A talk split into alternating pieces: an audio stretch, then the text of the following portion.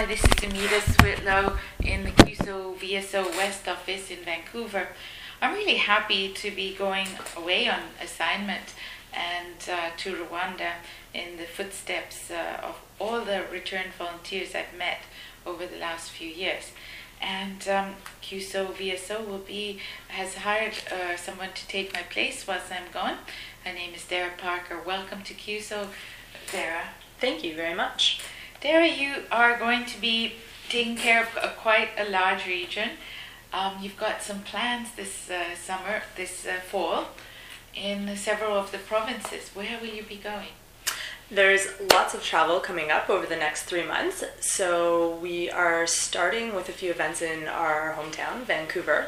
And then I'll be traveling to both Edmonton and Calgary for events in September. And October takes me to Ottawa, and then Saskatoon and Regina, and then back to Edmonton. And then in November, we'll be hosting some local partners back in Vancouver. And December will take us to Manitoba, to Winnipeg. And then you have one that other event in Vancouver. So save your calendars December 4th if you're from BC. That's a busy fall. You're going to meet a lot of amazing returned volunteers. You yourself have done work overseas. Tell us a little bit about that. Sure. I have done a few different things in a few different countries, but perhaps my most relevant experience to this position is my first time working in Lesotho, which is a small country in landlocked by South Africa. And I spent a year in Lesotho in 2003 working under the auspices of a CIDA internship.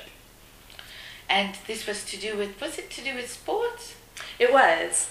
So the organization that sent me was Commonwealth Games Canada, and they partnered with the Lesotho National Olympic Committee. So that was my host organization, and the mandate was to use sport as a tool for development with youth. That's really an effective uh, uh, method, isn't it?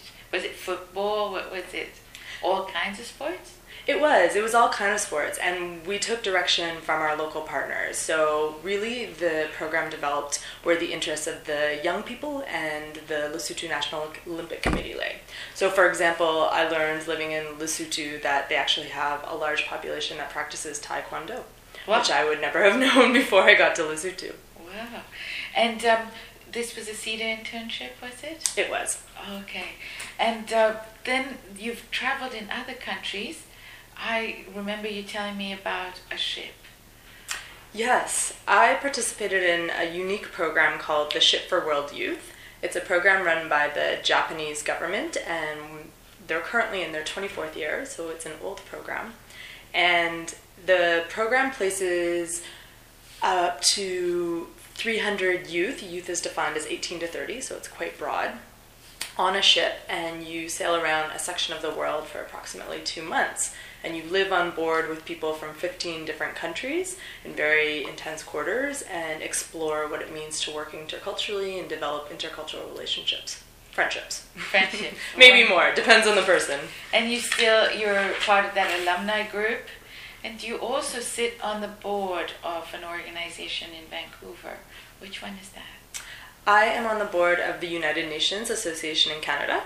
And so we're a national organization with branches in 15 different spots in Canada, and so I'm a member of the Vancouver board. Ah, well, to all the RVs and all the people who are going to come out to your events, I'm sure uh, they're going to enjoy meeting you and uh, enjoy your next three months with uh, some amazing people at CUSO. I'm very much looking forward to it. Thank you, Dara.